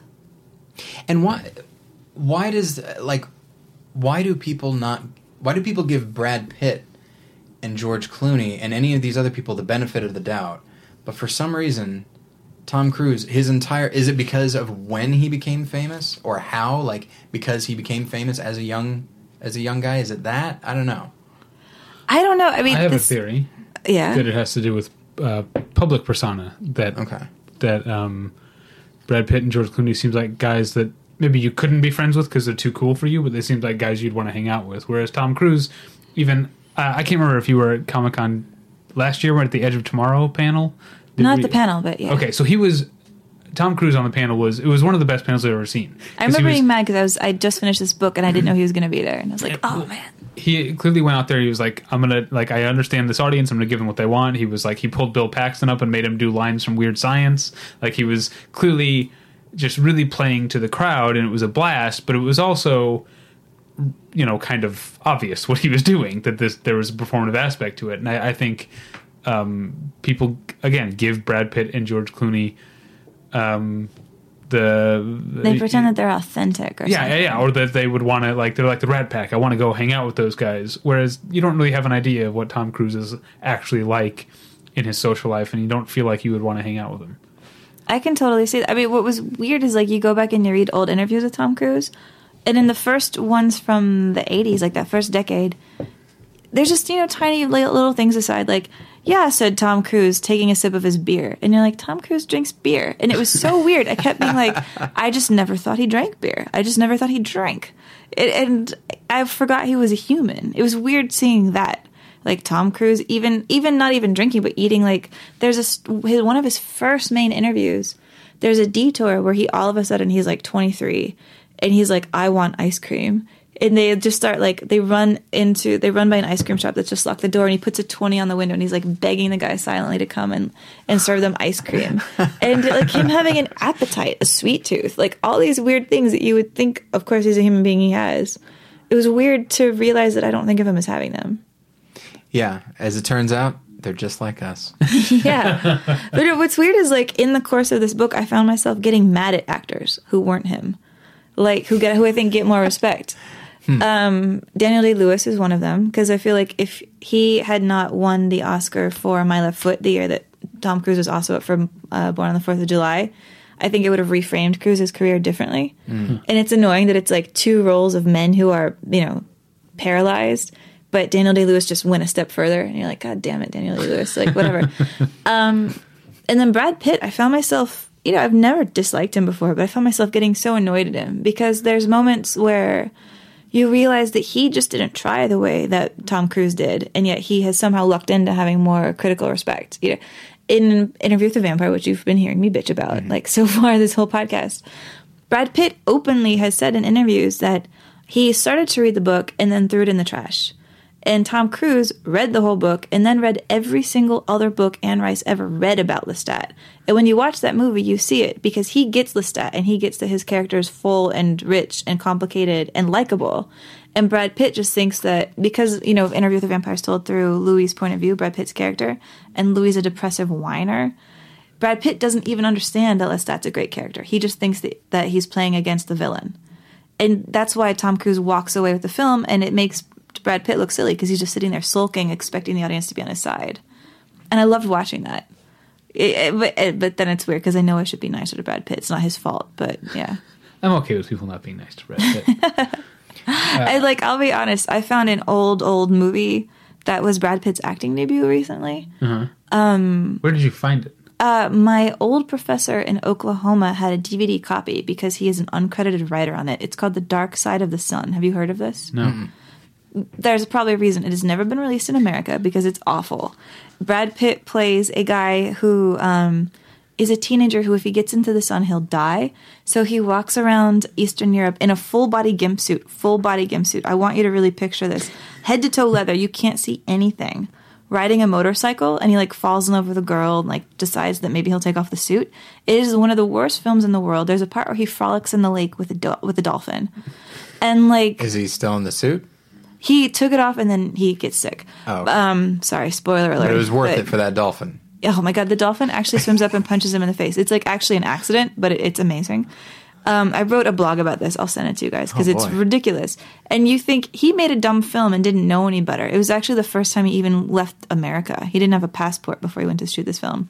Tom Cruise never made a film that dumb. Like, come on, give him some credit for being Yeah. smarter.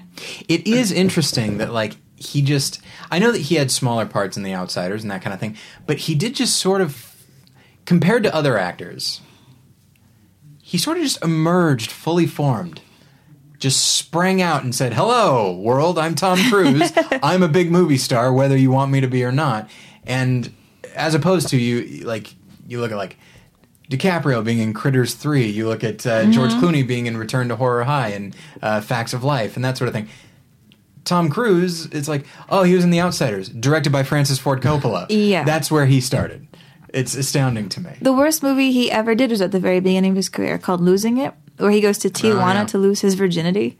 He actually plays second billing to Jackie Earle Haley, Oh. um, who I adore. Yeah. Uh, and that movie was so bad that Tom Cruise, he was like 21, 22 when it came out. He was immediately embarrassed of it. And he, he actually said, that was a mistake I'll never do again. He didn't go to the premiere. He didn't do anything. His agents had pushed him into being a star in a film he thought was stupid he's actually okay in it. It's just a dumb movie. Yeah. And I what I love about that is you see from that point on that Tom Cruise's whole career is not about it's not just about what to say yes to. It's about saying no to everything he was offered. Yeah. And he I think he said no to all the right things. And He didn't say no to all the right moves. Whoa! Obviously, we can't keep going after that, right? No, but I, uh, do we have anything more to say about Vanilla Sky other than I love it? Uh, I think that's good. Okay, uh, we I think it, I think it shows a lack of vanity on his part because not only is he behind a mask, but he's also under heavy makeup that is designed to make him look not That's true. attractive. Also, hey, glimpse of young Michael Shannon. I'm always Oh, happy with that. it's been a while. Absolutely. Um, we didn't talk about Minority Report. It's been forever since I've seen it, since it was like brand new. So I don't know what else to say about it. Well, I, f- I feel like we, one thing that we can talk about, you and I, David, often uh, quote Mission Impossible 3 as an example Oh, I thought we meant we actually like quote the movie. oh, Like Jonathan no, Rhys no. Meyers is a particularly catchy line at some point. That's probably not true. Um, and if it is, he, Yeah, when is he the book? ruins it. When is the book on Jonathan Rhys Meyers coming out? 2055. Okay. Oh, my. Um, after he's won all his Oscars. Uh, but, uh, but yeah, you and I often, uh, sorry, I should have said cite. We often cite uh, Mission Impossible 3 as like the movie that obviously we knew Tom Cruise as a dependable actor in the midst of action before that. But there was something about uh, that movie that you and I both said, yeah, he's always going to do it. Like he's not, he doesn't just turn it on for Magnolia. He doesn't Right. just turn it on for Jerry Maguire or Eyes Wide Shut. He's always this. Well, I think And it- part and of it it is made that the movie, like, that Mission Impossible 3 jumps in with both feet with this scene that's so incredibly bracing. Yeah, it's And very it's not an action scene and requires him to emote, uh, I don't know, really deeply Yeah. from the first. Do you, uh, did you, I'm assuming you've seen Mission Impossible 3? Uh, yeah, it's my second favorite Mission Impossible. After, Well, it might be first. It's it, it and it and one are very close in my head. I think I like it more than one. I, I never saw Ghost Protocol. It's, It's- okay. I really like it, and I like him in it. There's a there's a moment where he uh, he has to jump and land in a window, and it doesn't go totally well, and it's just like, oh, geez, this is like it's. There's some really good action in there. yeah, and he does so much of that movie barefoot. It makes you think of how smart it was of Bruce Willis to spend Die Hard barefoot. There's something about those little tangible things where you're like, oh, I know what that street feels like. Oh, Yeah. God. And so, uh, so I brought this up to bring up like Minority Report that just whether it be War of the Worlds or Minority Report or the Mission Impossible movies, you know, we talk about him as a movie star or a really great actor. He is also a legitimate action star who can always deliver the stunts and the excitement while also being completely committed to the character in the midst of it. And I'm, I'm reminded of uh, when I was younger, I was always mystified as to why Gene Hackman won Best Actor for The French Connection. Because it's just a chase movie. He doesn't. He's not really required to. At the time, I thought like, well, he's not required to do a lot of acting. He's just running around. But within that, you always buy that character 100%. And that's how I feel about Tom Cruise as an action star. And I feel like, and I just happened to, I wanted to bring that up because you mentioned Minority Report. Do you have any thoughts on Minority Report? It's been a long time since I've seen it. Not much. The reason I chose to do War of the Worlds over Minority Report is because I like the idea that not only is he not playing a hero in War of the Worlds, he's playing a guy who's actively telling his son, "Don't go help people." Mm-hmm. And there's something. but doesn't so it bother you that in the that. third act he seems to switch on, like he seems to flip the hero switch? I think he only does it in the service of saving his daughter. There's something very selfish Gene about it. Maybe I'd have to rewatch it. But uh, I've always, uh, I, I really like the first two thirds of War of the Worlds, and I've always had a problem with the last. I do like I the, his character, Selfish Gene. Yeah, I, I like the ending of it where he like saves the daughter. His son magically is alive. He's made it, and still his wife's like, "Cool, I'm leaving you on the street. See you later. Nobody cares." There's something so bleak about that. Yeah. Um, and we also didn't mention Days of Thunder, but I've never seen it. But I feel Oh. like that's a touchstone for a lot of people.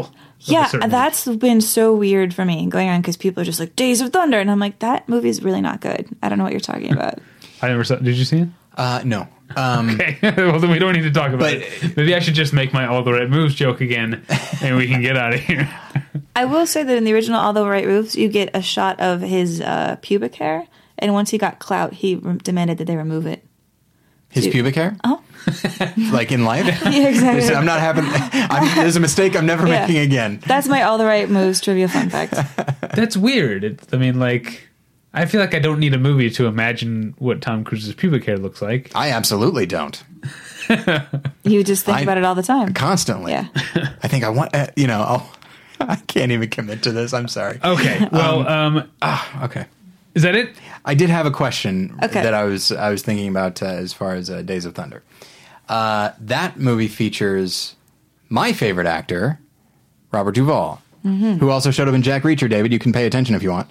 Um, and uh, we're very catty towards each other this episode. Yeah, episode. but I'm not planning on Is paying it attention. me? Girls, God. You and it's interesting when I think of the kind of actor that Tom Cruise is. I'm reminded of Robert Duvall. I do. Think, I think Robert Duvall has maybe a bit more, a bit more range as far as like you know accents and all that kind of thing. But as far as just how he portrays uh, characters on screen, there is an effortlessness to it. And I find myself. Do you know uh, if Tom Cruise ever like cited any one particular actor as like a major influence on his style? I do, actually. Okay. And it's one who I think will make a lot of sense when I say it. Um, Paul Newman. Oh yeah, absolutely. He wanted to be a Paul Newman. He wanted to be good looking, classical, and and talented. He wanted to be the guy that maybe I I think people underestimated Paul Newman for years, and then Yeah. they realized he could act. Yeah. Um, yeah, I see that a lot, especially from the from the movie star standpoint. Uh, but uh, but yeah, and so I I, fe- I I also wonder if Tom Cruise, because not only early in his career did he work with like big directors, but of course, as you mentioned, big stars as well, including a Robert Duvall, a Jack Nicholson, uh, and that sort of thing. And so I, I feel like he's uh, a savvy enough guy that just as he went along, he would just sort of be open enough to just pick up on things and just kind of not acquire things like some so he's just kind of makeshift actor or something like that because of course he was good f- pretty much from the start but i feel like every film changes him a little bit, and and he's able to add that to who he is, uh, whether it be the filmmaker or the genre or the other actors he's working with. And so I don't know. I just wanted I wanted to bring that up in regards to Robert Duvall because I, they seem very similar to me. But now that you mentioned Paul Newman, you're absolutely yeah, absolutely Yeah, and the one thing you hear from any director who's ever worked with him when they talk about it is that he's basically like the head of the class on any film set. He's the nerd who shows up early. He's the guy who stays late. He's the one who helps other people with their lines. Like he's the one who tries harder than anybody else, which is weird because you would think he wouldn't have to. Right. But I've never ever in any director interview I've ever read heard of anybody accusing him of phoning it in yeah. or being a diva. That just doesn't happen. If anything, Yeah. they're like trying to hold him back and be like, "Don't do all your own stunts. Like, stop it," or like, "Go home now. It's okay." That's what I keep bringing up that Edge of Tomorrow panel at Comic Con last year. But uh, that's what Emily, Emily Blunt essentially said. Like, yeah, I was wearing this 70 pound thing and trying to do all these stunts, but I couldn't complain because he never did and he was doing twice as much. Um, Yeah, and which ultimately comes down to I mean we were talking about earlier that people for some reason feel like they can't relate to Tom Cruise and that they wouldn't necessarily want to hang out with him. But when you hear more about him and you see just the type of roles that he takes and all that sort of thing, I feel like I feel like if he I feel like he could be re- here right now and not dominate the conversation Yeah. um, like he would be perfectly willing. He'd be just as interested in what we had to say as as we'd be interested in what he had to say. And he'd probably side with me on that. You're insane for what you just said about the Joker stuff. That's Well, all there you right. go. Like we all we all need to have our, our correct opinions that other people don't agree with, but you'll get there. so, You'll get there. um, in in closing, is there any one role, one movie you would tell people to either watch or rewatch with Tom Cruise in mind as a as a as a great actor? Well, in my chapter that I did on Magnolia, which actually, if people want, they can read the whole thing in full right now. Grantland just read ran my whole Magnolia chapter online.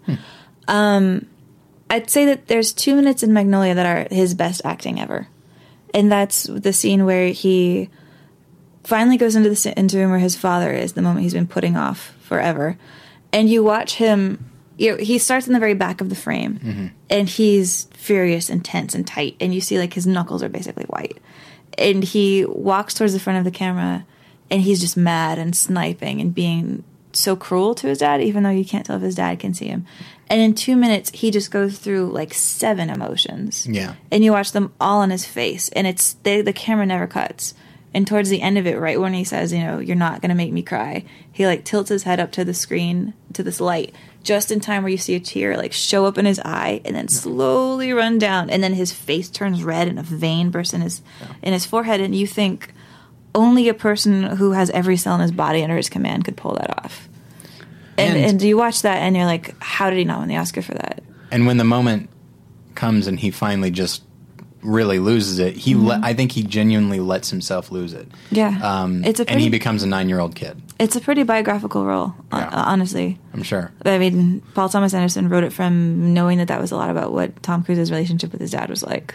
Yeah. Well, I, and, but- and that was a good year for supporting actor, but I think he did deserve to win. He did, and if he did, we wouldn't still be here being like, guys, he can act. Yeah. Come on, I'm serious. Well, um, let's not give away too much of what you can find at Grantland or in your book. Uh, thank you for being here. Um, you at home, you can find us at battleshippretension.com. That's where this podcast is, and all the other podcasts in the BP fleet, uh, and all the movie reviews that we write. Uh, can't tell you what'll be up the week. It's t- too far in the future Yeah. to tell you what'll be up the week this comes out. But um, check out battleshippretension.com or email us, david at battleshippretension.com or tyler at battleshippretension.com. Follow me on Twitter at the pretension and follow Tyler on Twitter at more lessons. That's the official Twitter of his other podcast, More Than One Lesson, which is at morethanonelesson.com or a battle. No, it's not a battleship pretension. I, I always forget that. It should be. Um, Yeah, yeah. and uh, my other podcast is the weekly TV talk podcast called Hey Watch This with Paul and David. You can find that at battleshippretension.com. And uh, that's it. So, Amy, where can people find your book and where can people find your work on the internet and in uh, the real world, IRL? Well, yeah, I'm the chief film critic for the LA Weekly, so you can always find me at laweekly.com backslash film. Or I think there's a backslash with just my name on it, which is great and nice of them. Uh, on Twitter at, at the Amy Nicholson. And my book, I don't know where else to buy it but Amazon because I don't go to bookstores. I'm a horrible person, but it's there on Amazon, and it's called Tom Cruise Anatomy of an Actor. All right. All right. Is, is it? But it's in. bu- It's in some bookstores. I think so. I I I. I, yeah, I've seen people who said somebody said they ordered it from a bookstore and got it that way. Oh, okay. Um, I have I've never had to go buy it, so I'm not quite sure. How many copies do you have? I'm supposed to get 10. They have sent me zero. So the only time I've seen the book is actually a friend of mine who bought it and got it already in the mail from Amazon and she brought it to me to sign it, which is a, she's my best friend. She's a big nerd. She was there the weekend that I finished the book in the desert where I'd hold myself up and she went out and we bought a bottle of champagne and a steak. So that girl, I'm glad she was my first book autograph. That's Eva Anderson. Hi. Uh, So I want to do another episode all about you in the desert with champagne and steak. that sounds like a fun adventure. When you're autographing a book, like I've never written a book. Uh, if the day comes and I do, and somebody wants me to sign it, I'm going to feel so terrified that I'm going to screw up my signature. Like Oh, in that moment, that I'm going to sign it so quickly that I'm like, ah, that's not actually my signature. Now, oh well, here you go. I'm not going to do it again. Did you practice? No, I can barely read my own handwriting anyways. Yeah. Yeah. You and me both. I mean, I've never read your handwriting. It's bad. I mean, I can't read It's my bad. handwriting. He's tried, but he can't. that what we do shows up in type. Absolutely. All right, this was a lot of fun. Thanks for coming. Yeah, thanks, yes. guys. Thank you for coming. This was a blast. Thank you at home for listening. We'll get you next time. Bye. Bye.